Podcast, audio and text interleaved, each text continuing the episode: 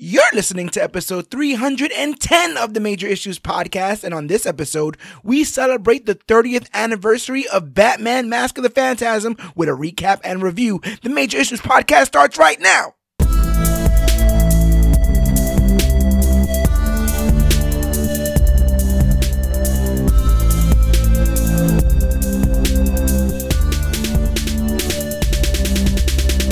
Hello everybody out there in comic book land. My name is George Serrano, aka The Don, and if you're listening to this, you can only be here for one reason, and that's a brand new episode of the Major Issues podcast, brought to you each and every week by comic book clique dot com. And as always, I'm never alone. This place is the gift that keeps on giving. Uh, sir, if you could please introduce yourself. And I am B-Rok, but still loving Batman. What's going on, Don? I'm I'm happy. I'm happy. I have company here. We're here to talk about Batman. A very, very momentous occasion. So momentous that you're not even alone. Other sir, if you could please introduce yourself. What up, everybody? It's John Escudero, a k a. Yogi. Yogi is here, and we're here to talk about a very important piece of Batman media, celebrating its thirtieth anniversary. I'm assuming making everyone here feel incredibly old. God, I don't even want to think about it. Batman. I, I, oh, go ahead, I own I, I own this on V H S. Oh, there you go. we're, we're here to talk about Batman: Mask of the Phantasm, uh, which was released in nineteen ninety-three on Christmas Day. Beautiful. On Christmas Day, nineteen ninety-three. Yeah. You would think it, it would be beautiful. Um, it turns out that when they first came out with this, uh, they were they were so hyped about it, I guess, that they ended up switching it to a theatrical release on short notice, um, and they, which ended up making they ended up having like a terrible marketing and promotional uh, team or whatever uh, tactics uh, to try to get this thing out, and ended up actually becoming a. a bomb. It fails at the box office, um and because of that, we ended up not getting an animated Batman film for close to twenty-five years until we get both Lego Batman and then the the, the limited theatrical release of The Killing Joke, which should have bombed. That, if anything, should have yeah. done bad. yeah. It was it was the freaking Killing Joke, um but yeah uh so far removed from um everything that we think of now with modern superhero media. You know, Batman the Animated Series was killing it, and this is coming from that universe. I guess, B-Rok, I'll start with you. You are older, so you have a bit of a different perspective than us. Can you remember, can you remember uh, the hype around this, if any? Can you remember your excitement around this, if any? This was one of the things that I think I had like on tape alongside like Sub-Zero, um stuff like that. Uh so I ended up I, I was it was a home watch for me. But was there any excitement about actually going to the theater and seeing this? Well, yeah, I grew up at a time when, or at least in the socioeconomic culture, that going to the movies was a big deal. And so no, I, I had no idea that this was gonna be in theaters from my from my recollection. Mm-hmm. But I remember there being commercials, and I can see, like how you were saying, that the marketing was for this was very poor. So I remember seeing commercials for this going, wait a minute, is that an episode? Or is this going to actually be in theaters? Is this right. is this real? Is this a joke? But I didn't pay any mind, because even if I knew it was a movie, there was no way I was going to convince my parents, hey, let's let's spend that hard-earned dollars. And instead of going to see a grown-up movie because grown-up money is being spent on this, right. take me to see Batman: Mask of the Phantasm. So there was, for me, the idea of going to the movies to see this was impossible, but I do remember seeing commercials for it. I mean, the Batman animated series at the time was the hype. So yeah. there was, co- I mean, I remember bragging about the idea that Batman, the animated series, was on primetime for a little while. There was a oh, few wow. weeks where it was like, oh, on Sunday after The Simpsons, Batman, the animated series. And I remember being like telling my my my family, like, leave it on channel five. Like, don't think because The Simpsons is over that the cartoon afterwards yeah, is yeah. is is terrible. It's Batman. Give it a shot. And so that that's how good the show was. So the Mask of the Phantasm to me deserved that level of of respect and attention. But like I said, it bombed. They released it on Christmas Day. They didn't really market it well. But once it came to V H S, that was the easy that was the easy buy. And like I said, I still own it to this day on V H S as well as D V D. I, I need to get the Blu-ray. And it's it's an amazing animated movie. It still holds up to this very day. I just watched it this past weekend again for this for this occasion with my son, who, even though he was kind of looking at it like, well, you know, this animation's hokey, it's not it's not modern. At the right. end of it, he even he was like, "This is this was really really good." I say, "You're damn right it was."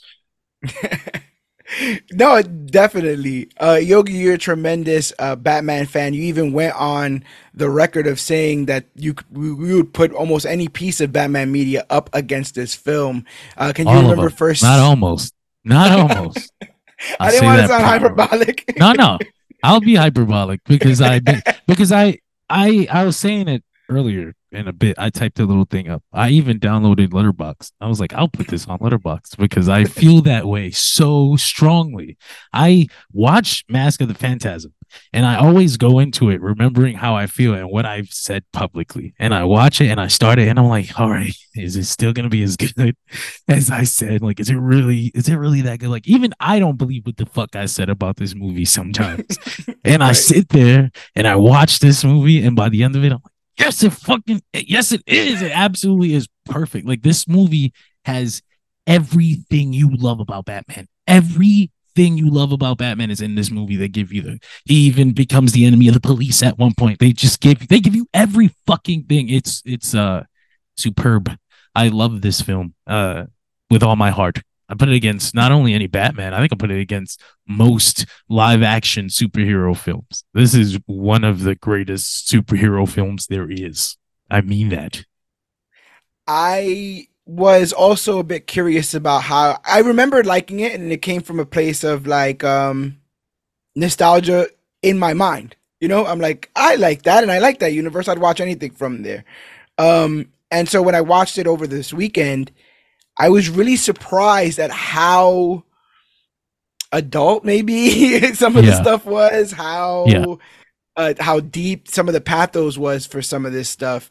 Um, ironically, I read somewhere that one of the things that they were considering for this film as a premise was um, Batman being put on trial uh, to see whether or not he's actually the classic question, right? Does he cause more harm than good, et cetera, and so forth. And the reason why this film wasn't that was because they thought the concept was too sophisticated for moviegoers. So they ended up making it an episode of the animated series Trial, where Joker is, you know, the judge. Which is a fantastic episode.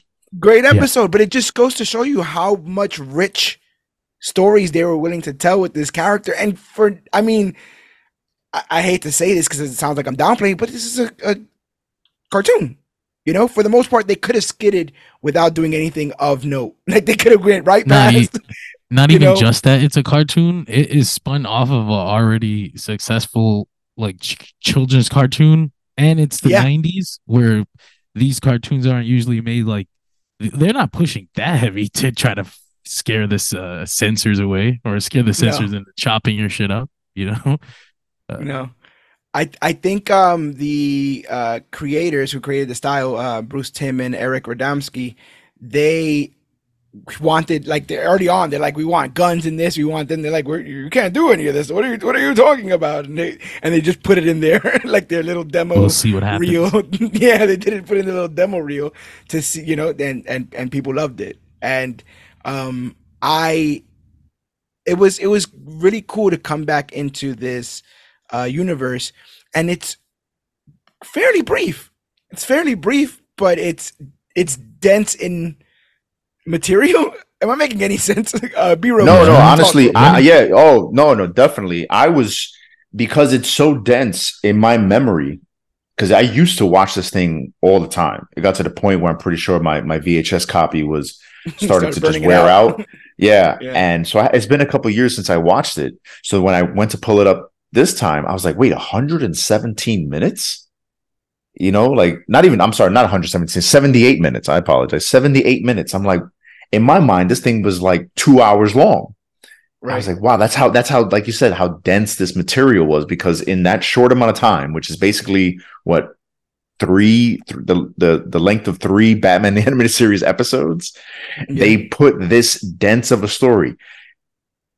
Uh, this, this, the dense of the story, the density of the story matches that of these two and a half hour Matthew Reeves and Christopher Nolan Batman movies.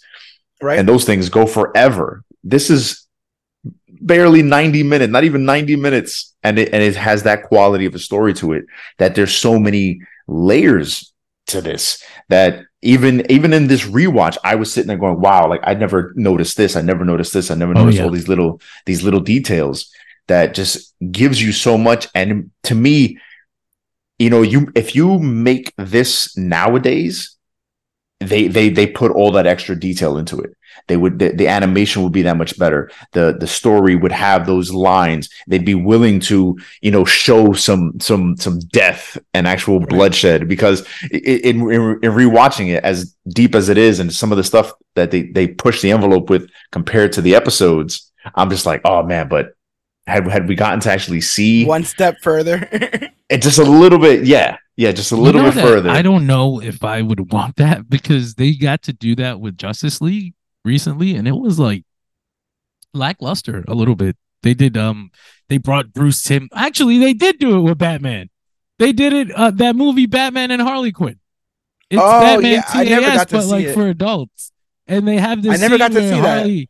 Yeah. She ties up. It's a viral scene now. I'm sure you've seen this scene out of context. Where she oh, is it the one where she ties up Nightwing? She, yeah, she yeah, ties yeah, up Nightwing. Yeah, yeah, yeah. yeah, and yeah she okay, bends I've over seen that. And he's like got the boner now, and it's a whole uh-huh. thing. Like that's what you get today, and I don't know the if I want hole. That. I don't no, know. If I, I agree. Want, I agree. You know? I agree. I don't want that. But they're, think, they're... Um, oh, but I'm sorry. I didn't mean to cut you off. But just one last thought about that is I think being forced into that box made them more creative. I can see that. Sometimes, as I say, right, less is more. Less is more, yeah. right? So they were definitely efficient, like you said. Again, with almost with everything against them, you know, between spon- uh, sorry, censors and um, you know what they can and can't get away with just in animation in general. Like they they, they had their backs there against are. the wall and they fought well. there, there's two Batman sex scenes in this movie. Two count. Oh yeah, yeah, yeah, yeah, yeah, yeah. Um, and and also like, obviously, and this goes from. This praise goes from the animated series all the way through. But the voice acting on this is just good. The voice acting on this show, or, you know, this universe is just so good. It feels like natural people talking. And obviously you eventually have the, uh, you know, the regular um, kind of crazy, wacky voiceover voices, but they fit depending on the person that, you know, that's portraying that. And when it got to like the mafia guys and they're all like, hey, oh, hey. I'm like, there's a part of me that's nostalgic for like one dimensional mob guys and fedoras and Tommy guns like that. I think of that when I think of this universe, like blimps and all that other kind of stuff there. Uh, it definitely has a look. It definitely has a voice. And I went in to look to see, because I also liked the voice actress for Andrea Beaumont. Uh, um, uh, you know, yeah. It's weird for me. Always when the movie starts, I always have to get over the Lois Lane thing. Like I have to throw that out. I, I didn't know that because it's so Lois. I had it no just idea. Sounds just like fucking Lois. Like it sounds so exactly it. like Lois. I can never unhear it, but I always the movie's so good that eventually that fades away, and I don't really care anymore. But yeah, I can always hear the Lois as soon as the movie starts, and it's a, it's sharp, and I think I almost forget always because it always right. shocks me how Lois it is. It must have been really traumatic when those Snyder uh, leaks came out that he was trying to have Batman and Lois. That actually is that that. I again another situation where we force somebody in a box and look at the better thing we got. Look what happens. Maybe what we happens. Don't push forward and enjoy it as it is. Let's get uh, fully into this um, so we can gush about this properly. Uh, Batman Mask of the Phantasm, also known as Batman the Animated Movie Mask of the Phantasm. I've never heard it called that before. Uh, uh, yeah. Is, That's the Canadian a, title. Yeah, right. Is the nineteen ninety-three is the nineteen ninety-three um, American animated romantic superhero film wow. featuring uh, the D C Comics character Batman. This is how it's described on Wikipedia. It was directed by Eric uh, Radomski and Bruce Timm and written by Alan Burnett, Paul Dini, Martin Pascoe, and Michael Reeves. The film is based on Ad- Batman the Animated Series and is the first original theatrical film produced by Warner Brothers Animation before eventually establishing the additional Warner Brothers Feature Animation division for theatrical productions moving forward. So this started a whole business, the uh, cartoon business over there for Warner Brothers. But yeah, let's get right into it. Our film uh, starts off with a look through Gotham City at night, and not just any Gotham City, but the Art Deco Gothic designs as featured in Batman the Animated Series. That score. So that's another thing. We hear a choir give a kind of chilly rendition of the song that, this is the song that eventually will become the ba- the New Adventures of Batman song, the theme. Where do you guys sit? Batman March from the beginning, or or this more, I guess, triumphant I don't know if I one? Prefer one. I think I just really like, I really like how this sounds because it, it is a theatrical release. It feels like we're in an, we're on another level now. Like they got ladies making, they got ladies singing it. Yeah, uh, I was like, does this have words? What are they saying? yeah, well, right? well, well. First off, give give credit to Shirley Walker uh, and the production team, because what they did here was they, like you said, this quickly establishes. And from what I from what I know from what I know of this, they fought for this opening because they wanted it to to be like, look, this this isn't an episode of the animated series. This is a movie. So what better way to introduce a movie when you, like you just said, we're describing it. You hear this and immediately you go, okay, okay. Um, I'm yeah. not watching an episode of the animated series. I'm watching, I'm watching film, and the it's operatic. It's, but it turns out that I, from what I, my research is, the person singing is singing some of the names of the production team. you know, and just and just, just it stretching it all out, right? But it sounds so better. good. It sounds so good because I remember as a kid, the first time I popped this thing in and it just went off in the house, I was like, whoa, because I was totally expecting the classic, you know, that, that classic opening. Whereas yeah. now we get this opera and it's just like, oh, wow, we're we're watching something significant. And the that computer animated tour through Gotham City in that Art Deco style, you're you're OK, now we're we're we're going into something a little bit more, a little deeper. Even my son, when I was watching it with him just this past weekend, I could see even he looked over at me like, what's going on? And I'm like, exactly. You're about to see something very different. Open your eyes, perk your ears, be quiet, enjoy. I thought what was interesting is that um, they did implement like that early three D animation stuff. Um, I remember them kind of testing this out with Spider-Man the Animated Series as well uh, on certain shots, like with him uh, web-slinging and stuff. The thing that makes me laugh is some, for some reason, I just believe that that shot cost them like two hundred million dollars at the time. It's like, it's the, like we need we need ten seconds. It's the elephant but, from the from the Family Guy Star Wars opening crawl. That just cost fifty thousand dollars. Yep, one hundred percent. Like, come on, back in the day. Um, so... We were talking about the Art Deco style of this. Famously, this show coined the phrase Dark Deco um, to talk about the production of how they created the animation for this kind of stuff. Um, it's, it turns out both guys, Bruce and Eric, knew that Batman was a dark character, so they knew that the show had to be dark. So backgrounds would be painted in all black, and then everything else would be put on top of it. And anything that was already black was um, left, you know, Uh, on the on the paper unpainted. Uh, turns out kids Warner Brothers once told Bruce Timm that the show was so dark that he was about to reach the legal limit of how dark his show could be. Wow. That is incredible. They busted out the legal grayscale on yeah, it. Hey, look at this. Say, yeah, I just, see this? Hey, you, you see this? You're on the, you're on the you're line, very buddy. Close to the bottom. I you're don't right know how we the... got here, but we are here. You're right. You're right on the line, buddy. So I, yeah, I I just thought, think that's great. I love that Batman's wearing gray and blue, right? Yes, yes, he is undoubtedly in this four K. And I, I thought that too. I'm glad you brought that up because I thought, was he always wearing blue? like, uh, but because it's, it's the blue, blue accents in the light, yeah. so I'm assuming yeah, that yeah. it's black. You know, like yeah, is I I was pleasantly surprised to find that they had the four K uh, version streaming on H B O Max. Ooh. So I noticed a lot of stuff. Well, I first I don't like the fake grain that they put, because I think when you upscale something too far, um, in yeah. order to preserve the original look, you have to put like a fake grain and like a cinema a grain filter, on it. A, f- yeah, a filter, I, uh, old this is old like footage that. filter. I didn't like that at all. But there were some scenes where it was clearly the gray and blue outfit. And they even give Denny O'Neill and Neil Adams a shout out in the movie. So it's like, thank you. I did not cool. catch that. You didn't? It was, it was, no, um, I was probably taking notes or something. He was, he was, Bruce was uh, in the back computer, and it's some, some address, ah. O'Neill something and Adams something or other. You're right. And, no, they were yeah. like the, they were like the banks or something that they were. Yeah, yeah, you know, yeah, yeah, exactly. Companies. Exactly. The shell companies. The shell yeah, companies. Yeah, yeah. That's what they were. Yeah, yeah, yeah. yeah. Right. That's right. That's right. Yep. Wow. Oof. Yeah. That was quick. one hundred uh, seventy minutes. People, seventy minutes.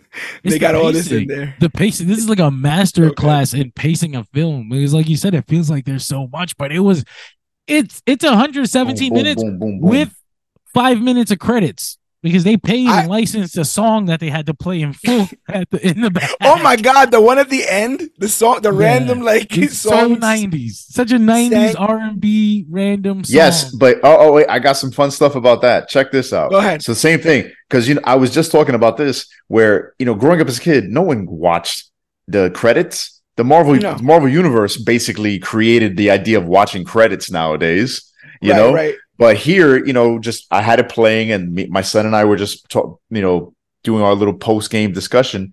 And I'm listening to the song going, wow, like you said, this is so nineties. And I'm sitting there going, I wonder who sings this song. Mm-hmm. Tia Carrere sings that post-credit songs. Is that not a voice actress? She's an actual actress. Remember Wayne's World? Remember the girlfriend in oh Wayne's my World? God. She Holy sings the song? That's How they pull her that song? I'm sorry. That is funny oh. as hell. How the hell they pull her for this? I, they could have I just paid remember, very much for this song.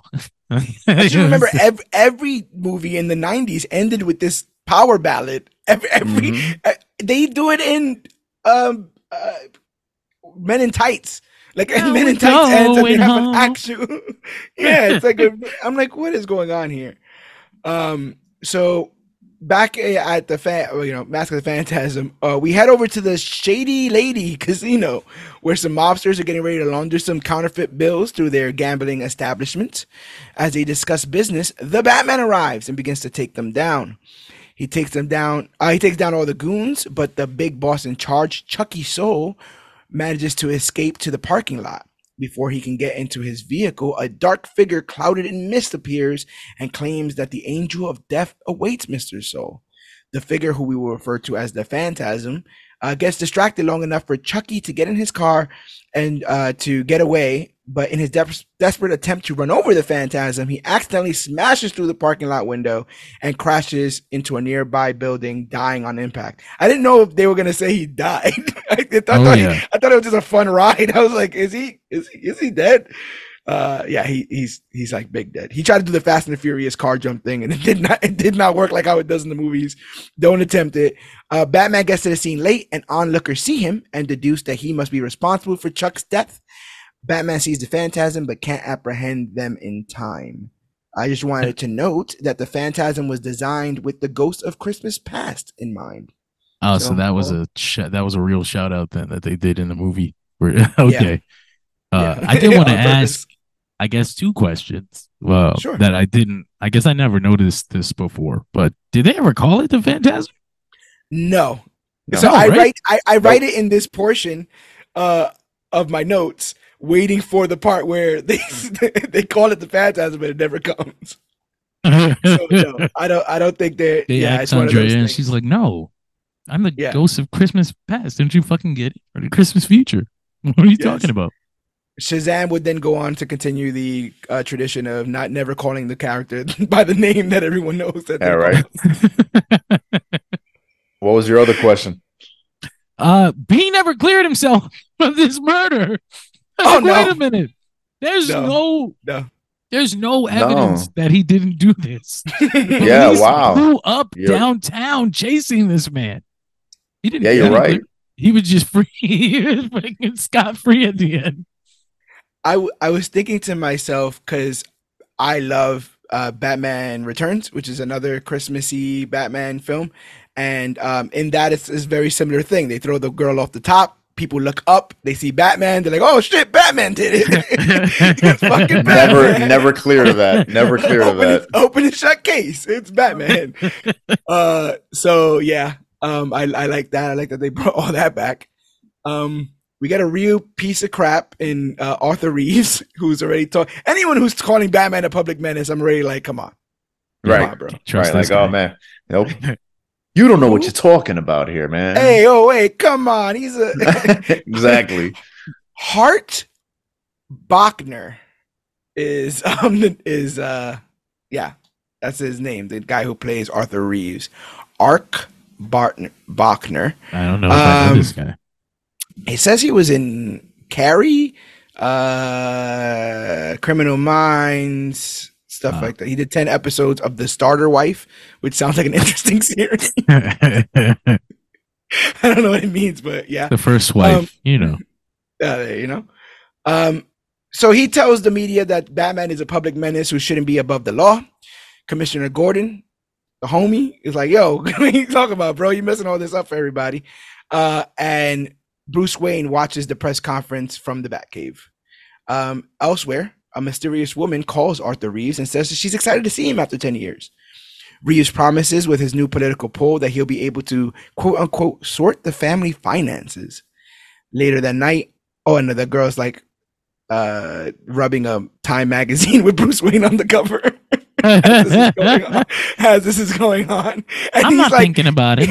Yeah, he's like, he's not, not at all. Your old friends, right? She's like, no, no. It's like, puts the fucking Time magazine uh, back down. Um, later that night, Arthur attends a party at Wayne Manor. I looked vicariously, not vicariously, uh, uh, fervently to find out what this was. Cause there's always a gala, right? It's always a gala, a party. It's just a party. There's no description of what this is for. Bruce Wayne's just throwing another shindig and surrounded. Right. I got, I got, by I got money. I got money. So come on through. Money and women. And what's up with that one girl's eyes? Did anyone catch that one? There's yeah. one. Oh she, yeah, what was that about? She's a demon. Yeah. She had all black eyes. Um, but yeah, he's surrounded by women. Uh, they do the whole Jack Sparrow thing where one of them comes up and, you know, basically gives him one for for, for being so out and about, a playboy out there. She throws a drink on him. Um, I thought it was strange and, they let that girl have such a similar design to Andrea. Because that is yeah. kind of confusing for children. You just kind of assume that's her if you're a child. He's also got to be, blue, yeah. Blue-eyed redhead women are not very common. honestly, honestly, I, I, for me, I, I didn't bother me at all. I didn't even notice I, it. I think the idea is that this is his type. He has banged ah, other, he's been trying. He's banged he's been, other yeah. Andreas, but it just doesn't work because it's not the real one. It's not the it's real not one. It's, it's not, not mine, Andrea. That's that's um, it's it's not his gene, you know. Oh no! Oh no! he's uh, he, he's the nicest billionaire ever. Only Bruce can get a drink thrown at him at his party in his manor and just be like, "Yeah, that's all right. Yeah, that's all right. That's nah, nah, let it rock." I, I also um, thought it was interesting that they kind of basically established that he is actually banging these women, and it is because yeah. the, the animated series doesn't get too much into Playboy Bruce Wayne. They no. they I don't even remember it referenced. But they pretty clearly established that here, like Bruce Wayne fucks. Yeah, a lot. Yeah, I mean, yeah. There's a couple random episodes where you see him with mention other women, or like the news will mention him as being a playboy. But yeah, like seeing him at this party with you know w- one woman on each arm, and then the third woman coming in, being like, "Oh, yeah. you you player, and you you, you yeah. diss me." And but because yeah, um, you go, oh, go ahead, brother. No, I was just going to say the, the, the pacing of this is oh, in the first, what, ten minutes, we're witness to murder. Yeah. Yeah. Which in the animated series, you never saw anybody die. Even when you, a henchman seemingly died, you would see them like laying down and kind of waking up oh, or, groan. or, t- or groaning something. And this is like, wait a minute, like, cause kind of, kind of like just uh, what, what George said a second ago, you thought, okay, he, he drove the car off.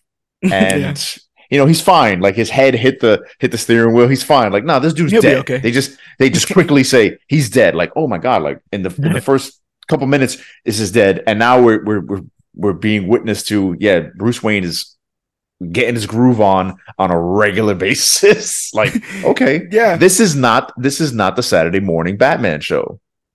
Well, that's what I was gonna say. You go either one or two ways about it, and it's usually you go, oh, he, the one that got away, so he never, you know, he never indulged again. You know, he's Batman, so he closes himself off.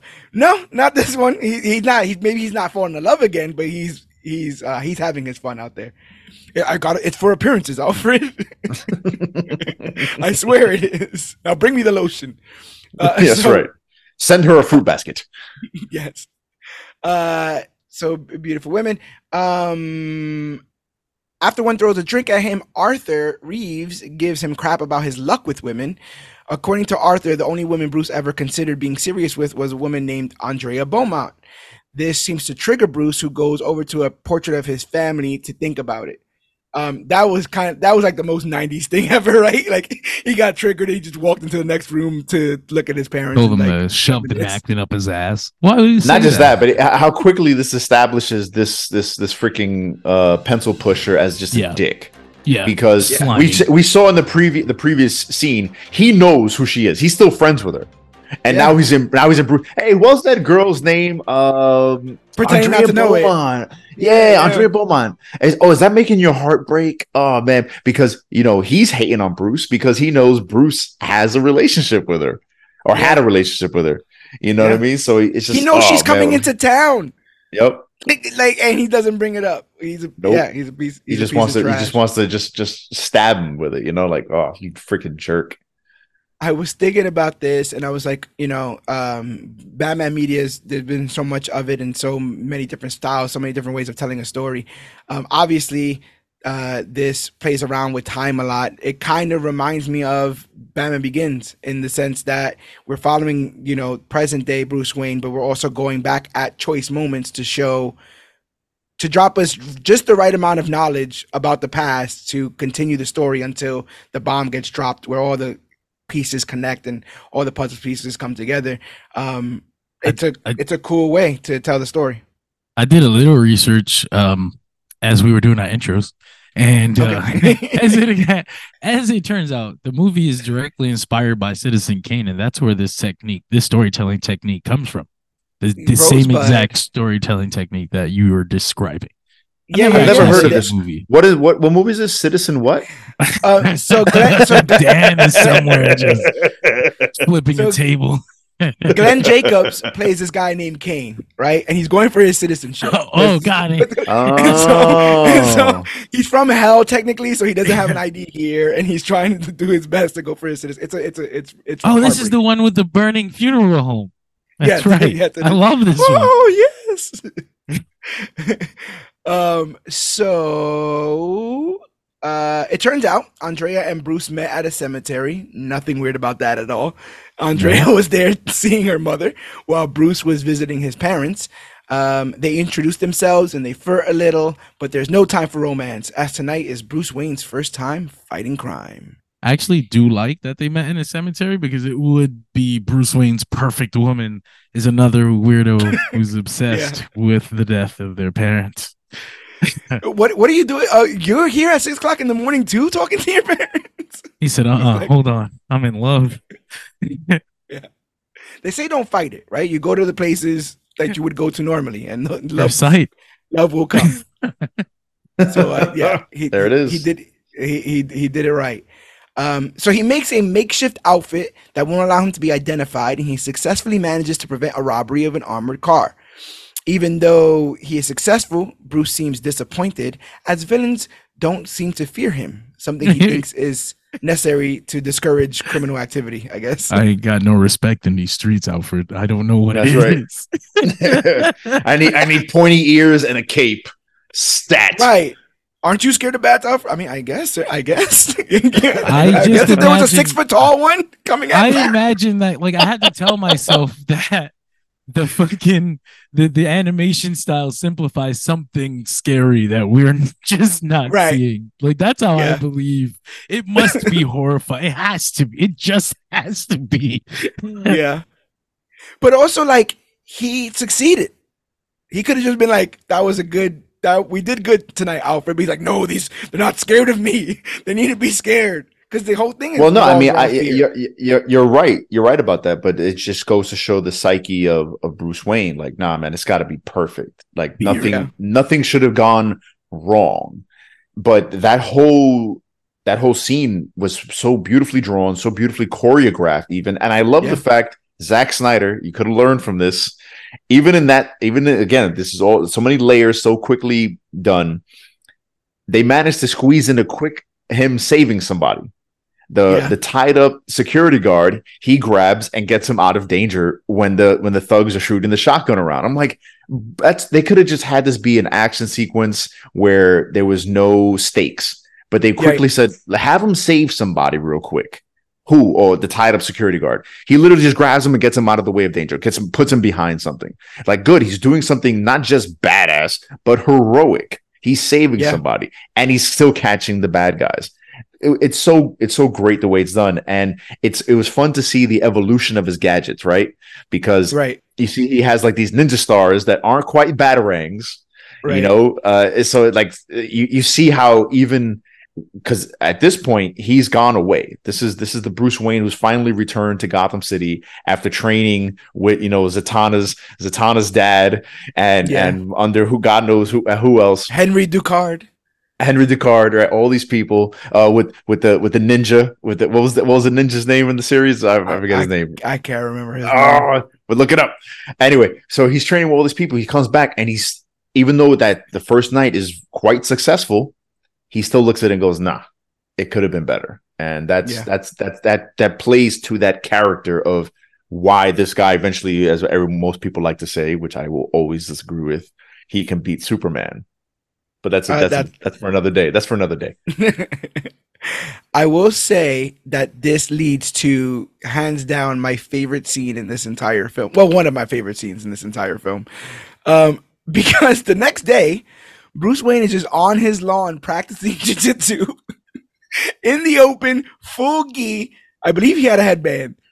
Um, no, that was that was that was from his head injury from the night before. That's what it was. Bandage. Yeah. Nothing, nothing crazy about that at all. A bandaged billionaire, millionaire at the time, billionaire, is on his lawn doing jiu-jitsu in the open.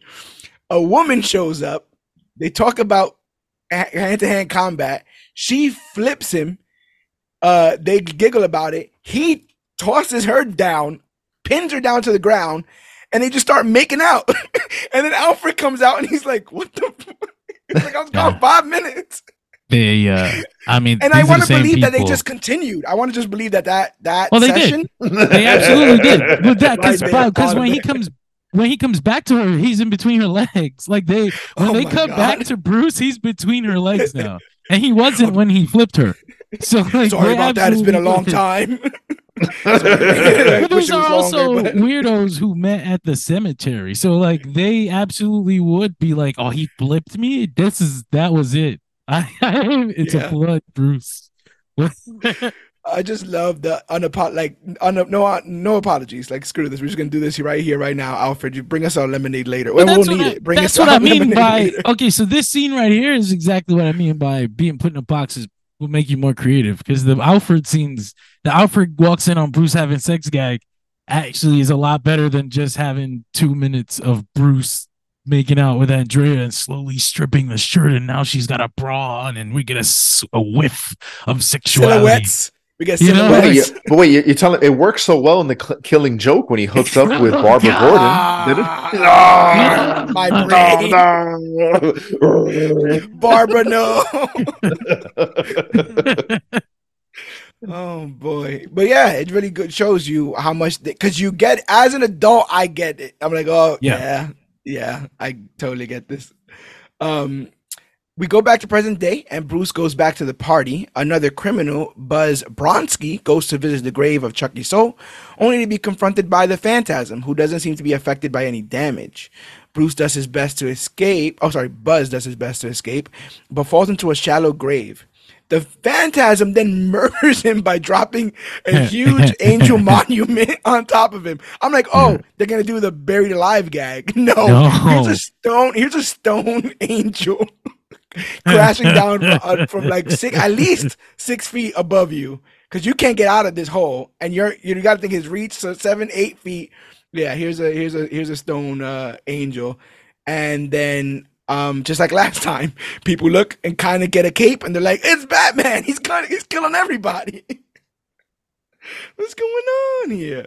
Um, so yeah, he is out there. Reeves demands that Gordon and the G C P D take down Batman for all these murders, but Gordon is adamant that Batman had nothing to do with it. Arthur makes Bullock put up the bat signal, but Batman is busy doing forensics at the cemetery. While he's there, he visits the grave of his parents, you know, when in town. He goes and visits the grave of his parents, but is shocked to hear Andrea's voice talking to her mom just like ten years ago. Andrea catches uh, Batman leaving and tries to get his attention, but he's gone without a trace. As an adult, when she turns and looks and goes, "Bruce?" I had chills. I was like, damn, somebody figured it out. I, I thought like, it was funny. Wait. At first, I asked myself at first, like, why would he go to the grave dressed as Batman? But I realized it's Bruce Wayne, so he's got a, he can't even fight the urge. I can, no. I don't think he's capable of ever walking by the grave of his it. parents. Yeah. No, it, it's yeah. and it's such a key thing even in this story, because it was previously established when he meets Andrea how he's making he's he made this vow, right? And we all know the Batman lore. He made this vow. He's seen his parents die before him, and even in memes, you see it nowadays that like.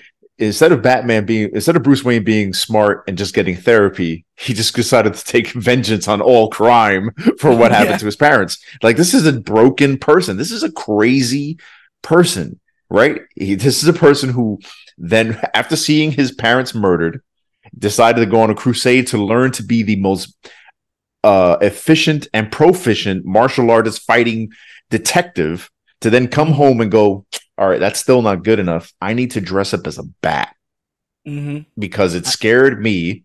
And now I'm going to fight all this crime until the ghost of my parents say, you've done enough. You're good. Not that's to, not to jump right, too far ahead, but like when you mentioned the vow and the, the way that they handled it in this movie, that's probably one of my favorite things um, in any Batman yeah. story at all, like in any Batman comic movie. And I've read and watched so much. And this scene, that particular scene of Bruce begging his parents to let him, maybe I can just be happy, like, please. Yeah. Um, yeah. And then the way that the movie kind of established that he's actually not like, he didn't choose. Because, you know, the movie kind of sets it up to feel like maybe he's going to choose Batman over Andrea. And he fucking doesn't. So he gets like, no choice robbed from him. Yeah, he gets it taken from him. So now you have the question, like, where at first you kind of assume, like, man, Bruce is a fucking maniac. He's gonna end up choosing Batman over, and it seems like it. But then he makes the right choice, and he gets it taken from him anyway. So now you're left the question, like, is fate, like, is fate going to push him no matter what? So like, the, the ghost not, of his parents, man, the ghost you know, of his right? parents. It's like, I love that though. We didn't get does, to live out our lives. Neither do you. It does take him a little more seriously than like. Crazy guy in a bat suit, right? Because you basically established that no, he's actually intelligent enough to know that this is not healthy. He doesn't want to do this. He doesn't want to be in Gotham chasing people around at night. He doesn't have like a fetish for beating people up and taking vengeance. Like, he wants to be happy. It makes it it makes Batman so tragic. Yeah, yeah. I got some stuff to say. We're we're almost there, so I'm gonna get on that um in a bit, because I I do think that that's the peak of the, like, it really just gives you an insight so much on that character uh, in a way that I don't think anyone's ever really kind of tested before. Um, so later, Andrea and Arthur talk money over dinner while Bruce Wayne as Batman creepily watches from afar. He's just there in his suit with binoculars, just, just, just, you know, he's doing detective work. Arthur flirts with Andrea, who doesn't seem interested, and it seems Arthur went way back with Andrea's father. In a flashback, Bruce and Andrea are enjoying their budding relationship by visiting the World's Fair. Bruce makes it clear that whatever the future holds for him, he wants Andrea in it, and Andrea sets up a meeting so she can introduce Bruce to her dad. Bruce has a good first impression with Andrea's father, and they even meet a young Arthur Reeves who is working as Beaumont's legal aide. As they continue their small talk, Sal Valestra, a man with mob ties, arrives to speak to Mister Beaumont, and he's not taking no for an answer. Uh, as they leave, Bruce Wayne tries to explain his frustration he has over all the unpunished crime that goes on in the city. As he's talking about this, he witnesses a robbery, and he can't let that slide. Uh, so with Andrea's blessing, he tries to take down the criminals, but is ultimately struck with a baseball bat, which incapacitates him. Um, later, Bruce works on prototype designs for his crime-fighting outfit, but seems upset by the idea that he could either commit himself to the vow he's made to his parents about avenging their deaths by fighting crime, or live a life with Andrea. Um, he tearfully begs his parents for permission to live a full life and abandon the promise he made to them. In his mind, he never saw a timeline where he could be happy after their deaths, and yet he can see that future with Andrea, and Andrea comforts him at the grave, and they embrace. So yeah, this is this is the big movie. This is a big part of the movie, in my opinion. Um, Kevin Conroy does a tremendous job. We just saw him do all the intimidating Batman stuff, and he really, really does find a way to bring emotion to these scenes. It's got to feel handicapped when you're not directly facing the person you're talking to, nor, you know, maybe you're recording these scenes on different days, et cetera. But he really, really captured that desperation, and um. I've never seen it put that way. I've never seen it put that the promise was made because in his mind, he saw no further happiness in a life without his parents. And I think that speaks so much to grief and death in general, and how oftentimes, I've, I think we've all lost people. Everyone loses people, right? And it almost, um, you, you, um, there's a part of you, at least with me, with some of the people that who's been closest to me who have passed away, where I don't want to move on. I feel like moving on is disrespecting the fact that they're not here anymore. And you almost need that permission to both grieve, but also move forward. And I think, I honestly do think that Bruce thought that there, he couldn't possibly see a world where he could ever be happy, so it's easy to sign his name on the contract of I will fight crime forever. Because if I'm never gonna be happy, what is it? What does it all matter? And the temptation of this woman and the temptation of what that future could be with her is enough for him to realize that it can only be one or the other. And again, when making the choice mentally, he chooses Andrea, and that's huge when you consider how almost every other piece of Batman media looks at that promise and looks at that vow. That vow, seen in, in its entirety, gets us to Dark Knight Returns, right? This old, crazy, fucking mutant punching Batman. Yeah. And it's like, it's that road or this one. And I've never seen this one before. Even with Selina, right? The joke is that she always was like, ah, you'll never quit this, so you're good, you know, like you don't have to, you know, I'm not even going to tempt you with a relationship because you're never going to leave this crime fighting thing. That's your one true love. But it is like, no, it's not that at all. Like it, it really, he never thought that this could happen. So this now on his lap really makes him reconsider this promise. And when you, like you said, again, when he, when the choice is even robbed from him, it makes him even more tragic because then he's, you know, Sisyphus, he's just rolling the ball, the, you know, the rock mm-hmm. uphill. It, it, it's never going to stop. It comes down every time. It's never going to stay. It's never going to stay up there. Um, it's big stuff. I I had never seen that explored this way. It's always been he's cool in how almost tunnel vision he is. That's always been the depiction. Like he's a badass because he's so focused on the mission. And it's like, well, yeah. And if you are like that all the time, you will never be happy. You'll never find love because there'll always be a mission. There'll always be a war. There'll always be another criminal to put behind bars. And there's no life behind that. Um, it's, it's a, it's a, it's almost a critique or criticism of Batman in a Batman movie. So it's interesting that they would even go there. Um, in present day, an elderly Sal Valestra lives in fear of being killed by the Batman like his fellow gangsters before him. And we see that Sal and Arthur know each other quite well because Arthur's a scumbag. Uh, Bruce decides yep. to interrogate Sal after putting pieces together. Um, and is shocked to see a picture of Andrea's father with Sal. We get another flashback where Andrea tells Bruce that her and her father have to leave to Europe immediately, but her dad won't divulge the details. Sensing that this is the time is of the essence, Bruce proposes to Andrea, who says yes. I completely forgot about this. I completely forgot that he would, again, risk it all. Missus Wayne, like we we doing this. You're staying here with me. You're getting half the mansion. This is what we're gonna do. That's right. huge stuff for Batman. Huge stuff for Batman. Um, so I thought that was that was absolutely crazy. Uh, Bruce begins construction on the Batcave, but is heartbroken when Alfred hands Bruce his engagement ring box uh, with a letter from Andrea, who says that she's left with her dad and is too young for marriage. Uh, the last line in the letter is "Forget about me." Nah, come on, man. Especially right. to this guy. Right. Like, he immediately just says, like, all right, you know what? Fuck these hoes. I'm done. That's He's right. in that very next Andrea, scene. He's like, Andrea who? Batman. Yeah. I'm a bat now. Yeah. Forever. Forever. No, no, no. This is another scene where we got another, like, another hint that sometimes fate just isn't with you. Like, the bat's coming out of the hole uh, in the ground as he proposed. Yeah. yeah That's yeah. just tragic. Yeah. Like, that's how he found out about alone. the Batcave. Yeah. Yeah, yeah, yeah, yeah. Um, I loved, I loved, I loved when he put on the, the bat mask and Alfred's oh, face. Alfred is like, unironically like, like, love, love, love that scene. The music, just uh, the way Alfred sells it, because that tells. I think me he that gasps. He does. Yeah. He's like, "What the?" He, like fuck? His face is like, "Oh, this is this is the fear. This is the fear that you wanted to invoke." And it's it's that embracing of, okay, you know, I can't settle down with a happy life. So I'm going to just, like you said a second ago, I'm I'm now going to become this single point driven person to the point where I am the epitome of fear and just focus because I can't yeah. be happy. So I'm going to just take care of business. Yeah.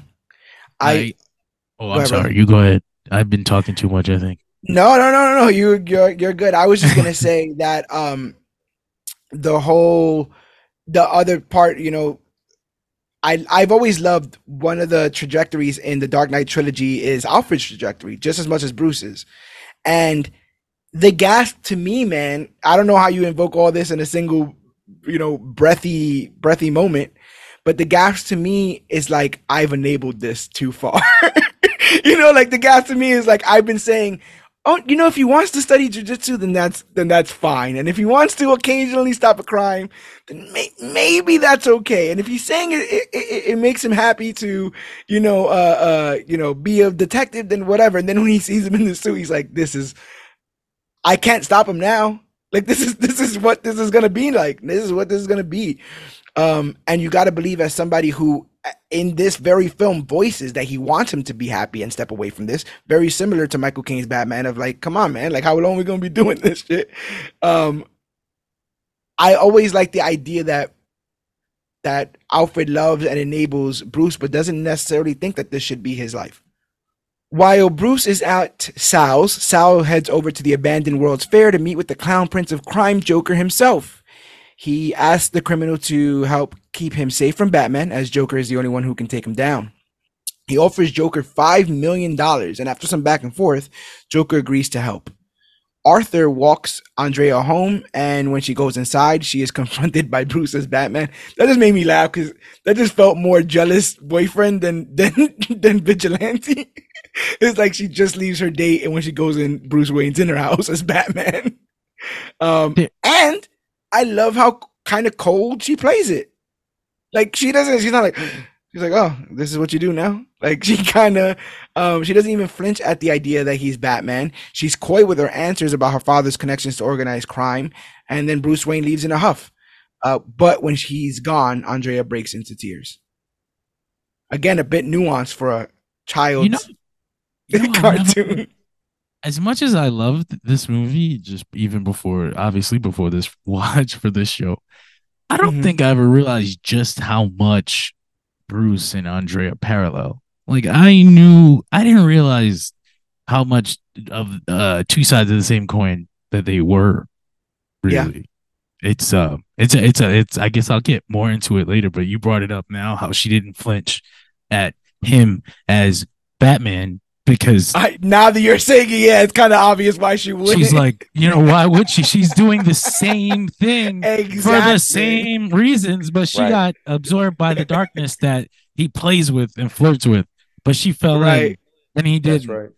So I just, I never noticed just how much. And even, I hate to jump forward because we do it in a chronological yeah, way, yeah, but if you're listening to this, you saw the movie, right? So yeah, yeah, there, the on, final scene, the final scene of the film, Andrea looks out. And the guy asks her, "Are you alone?" And she says, "I am." and she's got the shadow over her eyes, and she's looking mm-hmm. out at the ocean, and then they fade over to Bruce, who's looking in her direction. He doesn't say mm-hmm. anything, but he's got the shadow over the same. He's got the mask over his eyes. He's also alone. Yeah. It was fucking beautiful. But I just never noticed just how how much that was parallel. Like I, I literally didn't either. I did those dots just connected in my mind, so it goes to show you.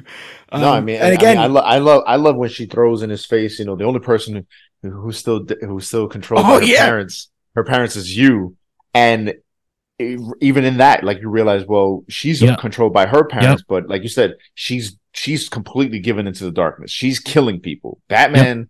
still doesn't kill people. He just wants to control and and limit crime. This woman is just like, no, I'm killing everybody who's got something she's to do. She's vengeance pure, which is yeah. kind of the same story that I guess they were telling in the Batman, but Bruce actually does fall in for a little bit. Yeah, I, it's ironic because you gotta believe she knows of the character of Batman. Like, she, you know, being anybody who knows anybody, you know, Batman's in Gotham. You know, he's never been accused, well, except for right now, accused of killing people. And you know your track record. So when you realize that your lover is that, can you really embrace him or that at that moment? Again, she's as tunnel visioned as he is. Like, even when she sees the love of her life after ten years, knowing that they were fated to be together until all this mob stuff happened, she doesn't just, like, drop all of it. Like, oh, my God, I can't wait to tell you what I've been. She's still laser focused on her shit, on her mission. You know, she's uh, and frames she's a bit... frames frames her dead father. Oh, yeah, daddy. Daddy's the yeah, one it was, behind it all was this. Him. It's him. It's not, it's not and, me. And it's quick. And quick, too, too. Um. That night, the Phantasm arrives at Valestra's house and finds the gangster already dead at Joker's hands. The house then explodes with the Phantasm barely escaping. Bruce pursues the killer and gets the Phantasm in his clutches, but is interrupted by the police, who believe that Batman is responsible for the murders. Law enforcement surround the building that they think he's in, and just when it looks like Batman is trapped and set to be apprehended by the G C P D, he tricks them with his cowl and evades them in an alley. Suddenly, he sees Andrea's car and jumps in, and they manage to get away. I liked the Joker Valestra review. I thought that was kind of cool. And I like, I, there's something so weird, and it, I, I don't know if it's elsewhere. This is like primarily where I got a lot of my Batman information before I got into comics. But I love the weird respect Joker has for Batman in this universe.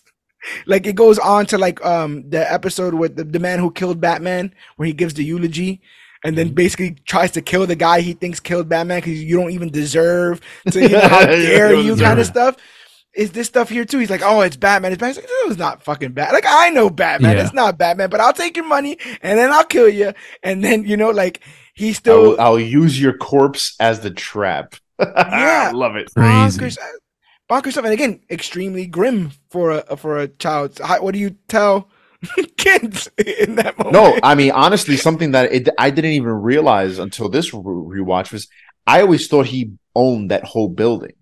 That's like mm-hmm. an old folks' apartment building. And oh, my son, boy. when the, when the explosion goes off, my son is like, he just killed everybody in that building, and I'm like, oh my god. Before the Breaking Bad, they blew up a hospital for one guy, one dude. For one dude, and then he didn't even get him. He didn't even get him. No, no, no, no.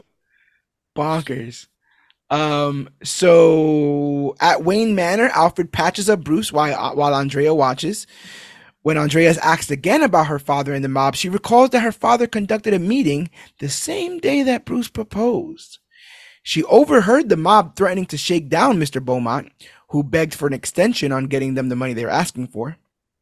Sal agrees to a twenty-four hour extension, saying if they don't have the money, he will have Mister Beaumont's heart. So Mister Beaumont decides that he and his daughter have to leave right now, or they will be in incredible danger. Andrea pleads to stay and tells her father that Bruce proposed, but it doesn't change her dad's mind. He confesses that he took the mob's money in um, in hopes of providing a better future for Andrea. From that uh, from that night forward, they were on the run, hiding all over Europe before settling down. Carl eventually had enough money to pay the mob back, but the mob wanted to be repaid in blood. Andrea hints that her father might be the Phantasm, getting revenge for all this time on the lam. After Andrea blames herself for ruining Bruce's life, Bruce is like, nah, girl, come here. and they mm. share a passionate kiss and a passionate night. And Alfred together. again stumbles in. Like, I'm yeah, he's like, what? He's like, what's going on, man? Was the mansion uh, always oceanside? Yes. I felt like I was like, wow, I don't remember they had an ocean. It, it's backyard. Just so big that she he experiences all four seasons somewhere different. Like, it's, like, it's that big. It's that big of a building back in the day. Um, yeah, because the next yeah the next morning she they're like by you know by the balcony and everything's beautiful and um oh, like, and and, not, and at this point they cannot hide the fact that they're hooking up because yeah. she's she's wearing the button down shirt. She's got no pants on. She's got no pants on. It's just like right. oh yo. Batman got busy. yeah, she had no pants on. That was crazy. I was like, yeah. no pants at all. Nice, but also pushing the limit. It, yeah, a, another censor would have been like, color those in, color those in right now. That's what right. Put some put some sweatpants on her. The next morning, the two of them consider making it work this time, and later Andrea heads off after a quick kiss with Bruce. Alfred questions if Andrea will interfere with his Batmaning, and Bruce confesses that he indeed loves her. And maybe after all this dies down, they could be together without Batman. Again, huge I, moment. Says the L word. I was like, oh, wow. All right. I yeah, mean, he did I, propose, but I've never heard Bruce Wayne be like, I love her. I, I love how even in the scene, they constantly play with the light and the dark. Because he's outside with her. He kisses her goodbye. He's all delightful. I love you and I'll see you later. But then the moment he walks back into the mansion, his shoulders drop, his head drops, and he's just like, eh, can I do this? Is this is this what I'm supposed to be doing? He's he, it, he's still going back and forth with these emotions, and just the way even the scenery matches his emotions. It's just it's beautifully done. It's beautifully done. Yeah, and he's drawn, like you said, in those moments, it kind of shows you how love can kind of lift you up and kind of, you know, perk you up and all, all that, and how much the weight of his promise and vow slumps his shoulders and has him in the darkness. Um, yeah, it it it's completely well done. And again, all of this, in a lesser show, all of this would have to be said outright. You know, but they save time by just drawing it, by just showing you visually how the person feels, which again, just incredibly efficient. Um, boop, boop, boop, boop, boop. So Bruce goes over the photos he's been investigating about the Beaumonts and the mob, and notices a man who resembles the Joker in the background of one of these photos. Um, he just takes out a pen and it's like, son of a bitch. Yeah, right, right. I can't escape this bastard. I was like, and I, I kept looking. I was like, are they trying to say that's? Yeah. It's yeah. kind of crazy that uh, when I first, I don't know if I remember when I first watched it, but I guess right. the first time I watched it with adult eyes, which I don't even know when that was, I remember being surprised that the Joker was even in this movie because it doesn't feel like the kind of story where he fits in. And we had gotten so far into it uh, yeah. without him. And it's like, it, it kind of feels like a holy shit moment when you realize that he's actually, like, we talked about the moment already in the last, with the before the old man got blown up, but right, right, when right, he right, actually right. comes out, they even give him like a little theme when he walks he's out of the a, shadows. It's sick. He's so it's, big uh, that you, you'd think he would be on the poster, you think he would be on yeah. the promotional material, all that kind of stuff there, but it's not a, it's not about him. But when you p- pull up a, such a big wig like that, it's, it really is like, oh, whoa, he's in this too? And why, how is he going to factor into all this? Um, and then when you consider that this is kind of a takeoff offshoot of the Burton world, you know that in that universe, Joker was a gangster. And he, yeah. you know, hung out with other gangsters and he knows them. So when he talks about them, hey, Carl and whatever, and, and right. Sal and the and the guys, I, it my mind carries the lore over from there right. and puts it in here. And it's it just works. It's one for one. Uh, you guys want to gush about Mark Hamill for a little? Oh, heck yeah. Man. Is this something? His, it's so weird hearing like he's got such vigor. Like he's so young and doing this, yeah. doing this movie. Yeah, it's so good. No, I, I this this was the documentary for this was uh, was one of those. I don't know if you remember, H B O used to do these short little twenty minute making of for movies, and yeah. they did one for Mask of the Phantasm that I got to see when I was little, and oh, that's wow. where I discovered that Mark Hamill was the Joker, and my, my little like twelve, thirteen year old mind was just like, Luke Skywalker's the Joker, and. like, this is crazy. And hearing him do, like, because they show recordings of him on, on a microphone and doing, and I'm just like, how is he doing this? And even when he talks about doing the character, he's just like, he has so many teeth and he does like the giant smile yeah. himself. It's so great. And to see like how, how, how great of a per- of an actor and a persona do you have to be that you could be synonymous with two characters? You know, not a lot of actors have pulled that off in their careers.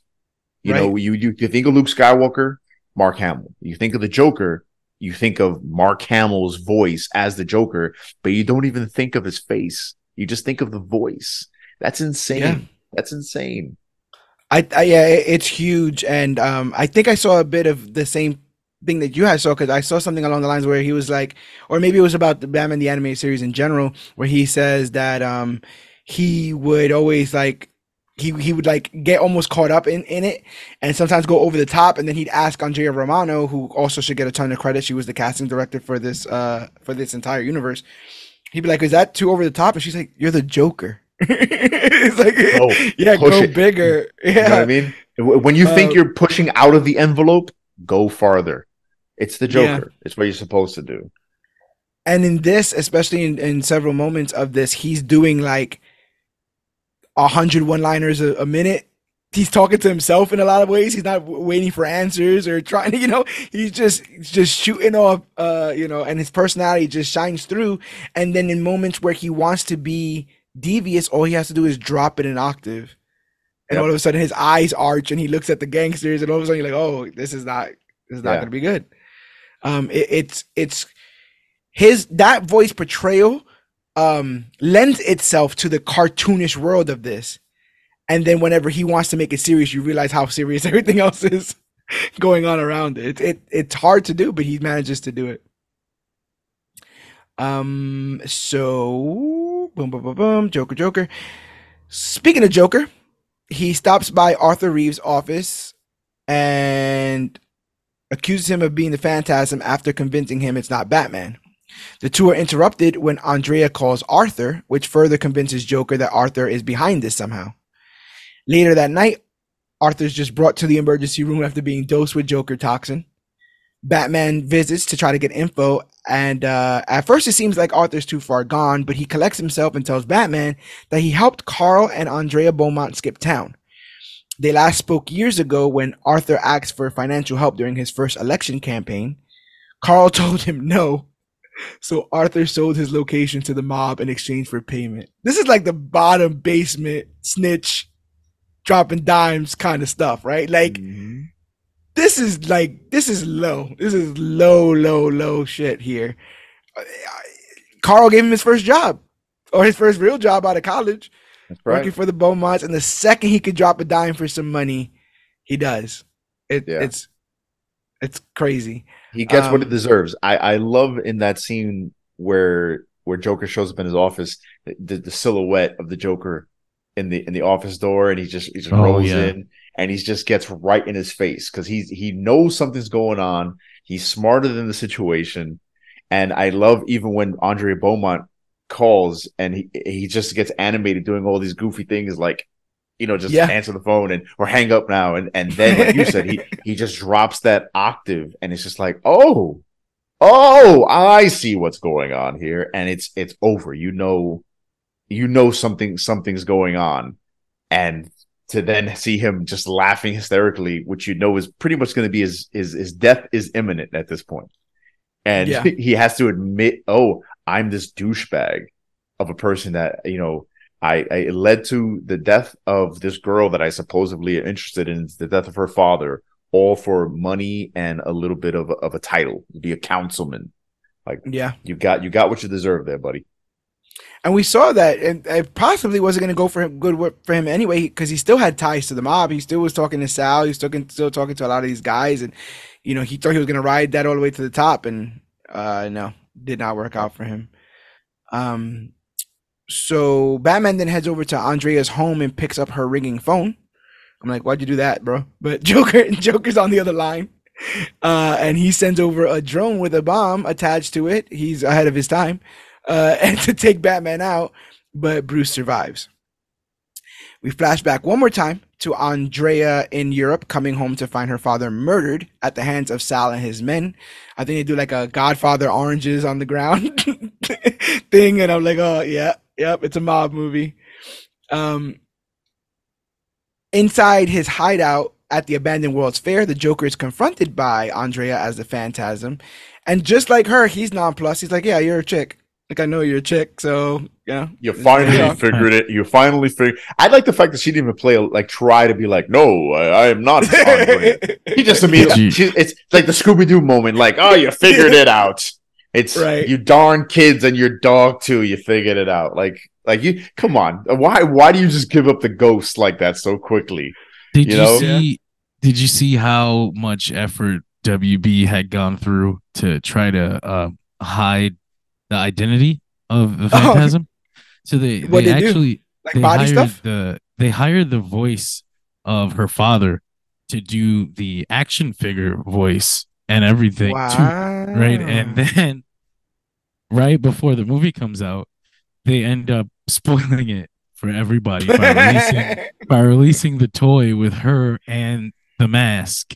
The Phantasm ah, mask, because unmasking wow. action figures were so cool back then. Yeah, the Power Ranger head that flips up, yeah. and they have the helmet. I'm and they so don't. I'm so happy I was too poor to afford toys. Right? I, I, I didn't experience this. I didn't experience this at yeah, all. Yeah, like, I, like I, I remember. I remember growing up as a kid going to Toys R Us and not being allowed to go inside. Yeah, yeah. yeah. yeah. Don't even look over there. Don't even look over there. You're not even coming in. Here. I'm here to buy a present for your cousin because we have to. You stay yeah. in the car, with, and the car is not running. We'll be back in a half yeah. hour. Don't die. I get I get real flashbacks to the line in Pulp Fiction, um, because you know she's been going around doing the whole uh, "I am the angel of death." Uh, it's like that's just some cold shit you say right before you kill somebody. Like it has no real, you know. Like she just she was like practicing it in the mirror, like Huntress and Birds of Prey, like cool right. shit she could say. And like never stabs anybody with the hook. It's just a just a prop. Just a just a nice little uh, intimidation. Jo- Joker there. Joker quickly melts it. Yeah, like I said, he's so so that. nonplussed about any of this. Um, so they fight. Andrea appears to have the upper hand until Joker escapes and lures her into the path of a gigantic aircraft engine, which sucks her off her feet and nearly kills her until Batman arrives in the Batcycle and crashes it into the engine's rotors. He destroys it, much to Joker's annoyance, and then Batman asks Andrea, "But Andy, what will vengeance solve?" Bum bum bum. Of all people, bro. Of all people, look in the mirror, Bruce. Right. Look in the mirror, man. And she says uh, she says something like that again to him, like, "Oh, you of all people yeah. should know." And he's just like, "I'm not murdering people. I put him in jail." Yeah. and and now again, like very similarly to. You know, another great Batman piece of media, uh, whether it's Long Halloween or Dark Knight Returns, it's like Joker's in the middle of watching somebody corrupt themselves and Batman trying to pull them away. And it's all just a show to him. It's all just like, I know this, I know this city is screwed and it will ruin people. And this is, a, she's an example of that. She's proof positive of it. And you can't convince her.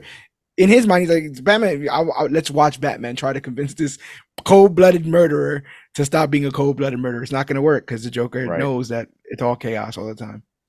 Really, really interesting stuff. Um, uh, Batman confronts Andrea. He now knows that her father is dead and that she's been killing his tormentors one by one for revenge. She actually arrived in Gotham earlier to kill Chucky Sol and used her late father as a scapegoat if necessary. Andrea says she has nothing left except for her revenge on the men who ruined her lives. Batman pleads with her to leave and let him apprehend Joker his way.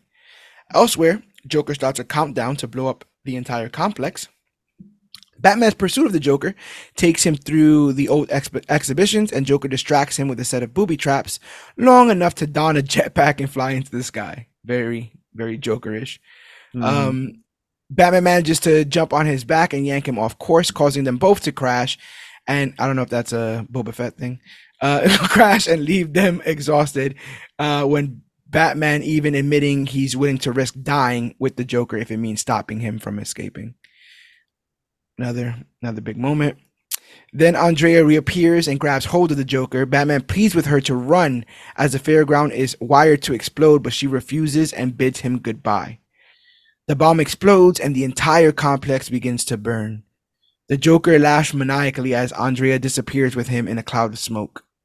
The ground underneath Batman collapses and he falls into a sewer line which carries him away from the inferno. That Joker laugh thing sticks in my brain. Like that image of him just completely having the time of his life and the fires in the background. Like when they think of like what some men want to watch the world burn, like that's the image and that's the voice that I hear when they say stuff like that. It's just really, really well done. No, I mean, exactly. Like I I laughed myself out loud to that. And even even my son looks over to me. He starts laughing because it's just, it's such a Joker moment. Everything's burning around him. He himself, even though in the previous scene was like, "Hey, Batman, if you don't, if you don't let me operate this jetpack properly, we're both gonna die." They crash, yeah. And he's he's still like, you know what? We're we're all gonna die at this point. And you can tell, like, even in that moment, I I wonder, does Joker know who Batman is? Because he's sitting there going, "Okay, Andrea Beaumont." He knows the connection that she has to to Batman. He's hearing this conversation, but he just doesn't care. He just doesn't care. He's, he's just like, I, I'm watching this relationship just fall apart. I know yeah. who this is. I don't need to say I know who it is because I'm enjoying it. And on top of that, everything's exploding. Yes. And he knows, he knows, he knows at the same time, I'm somehow going to survive all this. Somehow. But you just made me think for a second. Nothing comes of him knowing the mobsters, right?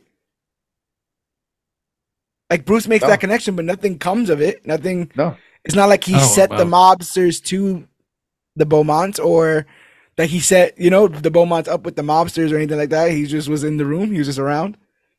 That's what I'm saying. It's interesting. Red herring, yeah. green hair, green haired red herring. Um, but in the Batcave, Bruce is heartbroken over the fact that he was unable to save Andrea. Sadly, Alfred tells him that Andrea was beyond redemption. Which is what you gotta say when your boy breaks up with breaks up with somebody. You don't need that hoe, Bruce. That's she right, was man. Crazy, Bruce. She Yo, was man, crazy, wasn't you, bro. Man. You you you're perfect, man. You are perfect.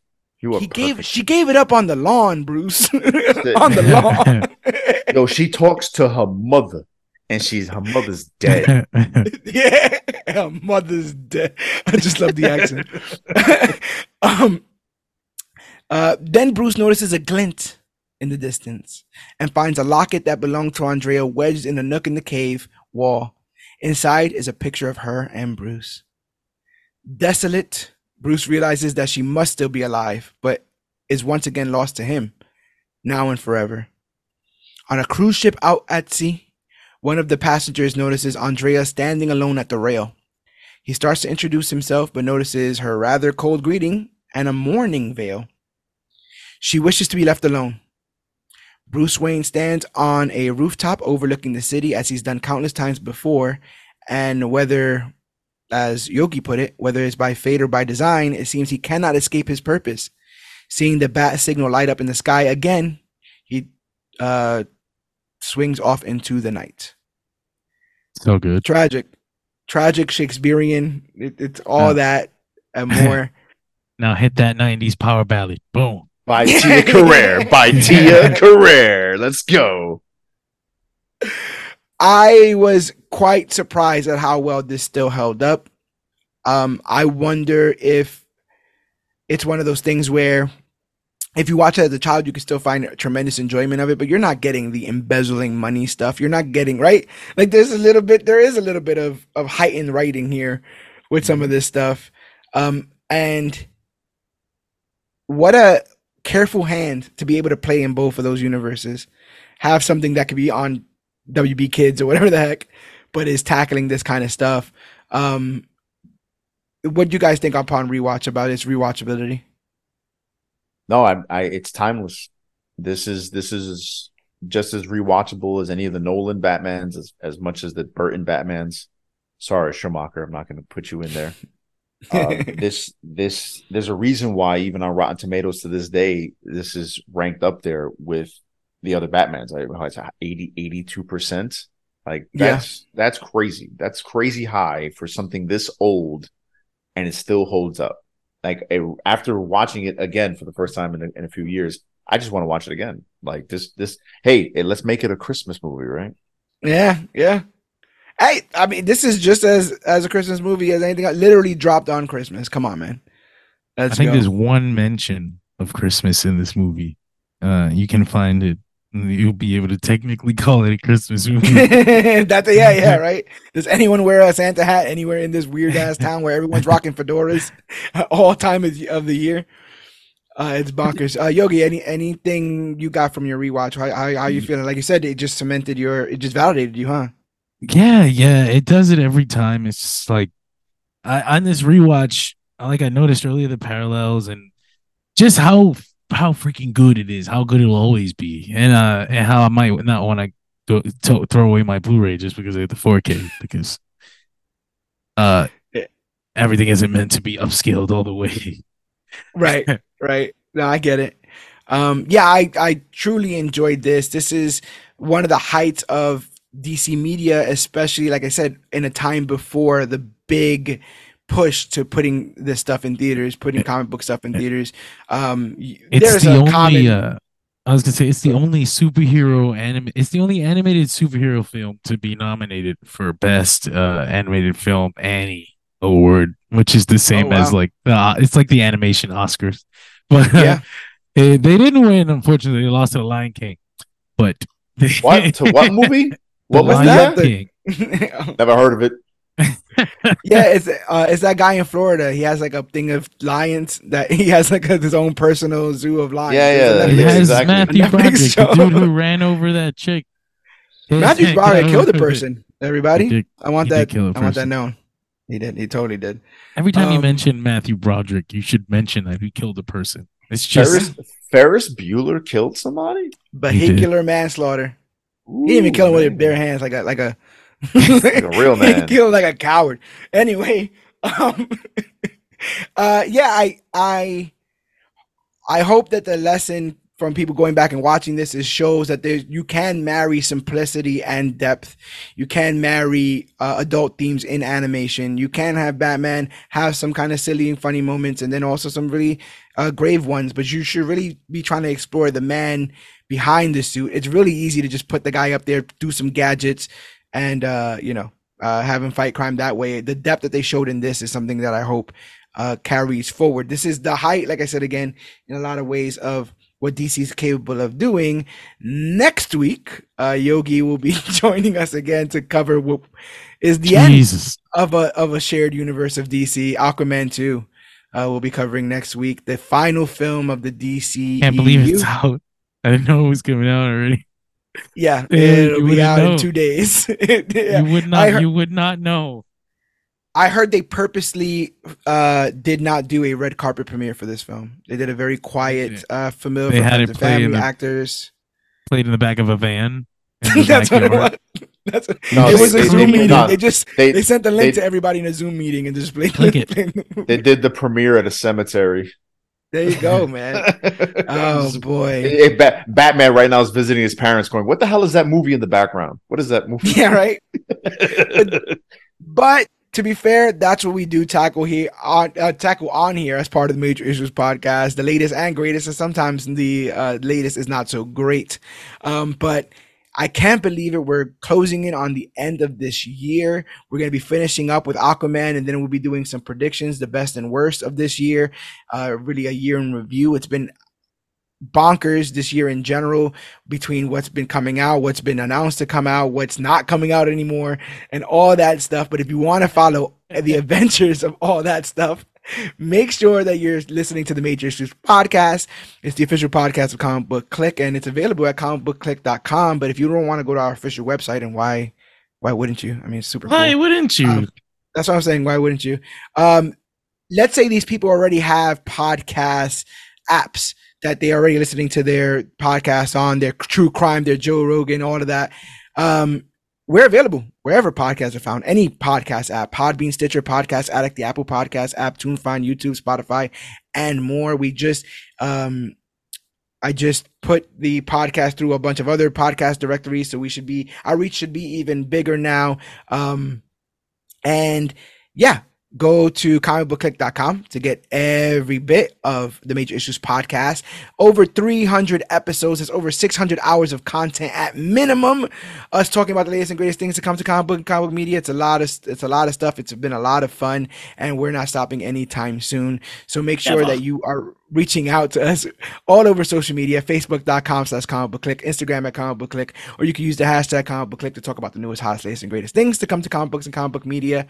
If you go to comic book clique dot com, you can hit that shop C B C link and purchase uh late, possibly when this comes out, Christmas present designed by uh me uh as part of Comic Book Clique. We get a kickback of every purchase made, so consider buying a piece of merch. Not only is it unique, but you end up helping us out here. Um you could also hit our Patreon, patreon dot com slash C B C clubhouse, for as little as ten cents a day, three dollars a month, change in your couch. You can help us keep our lights on here and afford the hardware and the software that we need to keep providing you guys content free of charge. We're upping the content in twenty twenty-four. We have a new video series that will be coming out, hopefully uh, by the time the next episode of this podcast comes out, with uh, myself and Mister B-Rok. I'm super excited for that to drop.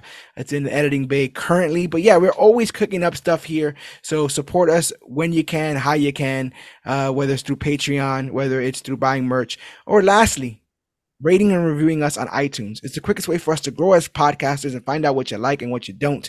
Because I've been to the future where we do become the latest and greatest thing to come to comic books and comic book media, but I can't tell you how we do it because it will mess up the timeline. And next thing you know, Seven Bucks Productions is going to do their Batman Mask of the Phantasm, and that means that Dwayne "The Rock" Johnson's playing Batman, and nobody wants any of that. So make sure that you guys are fan following the bandwagon before the bandwagon becomes full. But I've already told you guys where you can find me and B-Rok. Yogi, where Where can the people find you? I operate a social media hub situation called Dirt Sheet Radio. Uh, you can find me on social media, every freaking platform, Facebook, Twitter, YouTube, TikTok, uh, Instagram.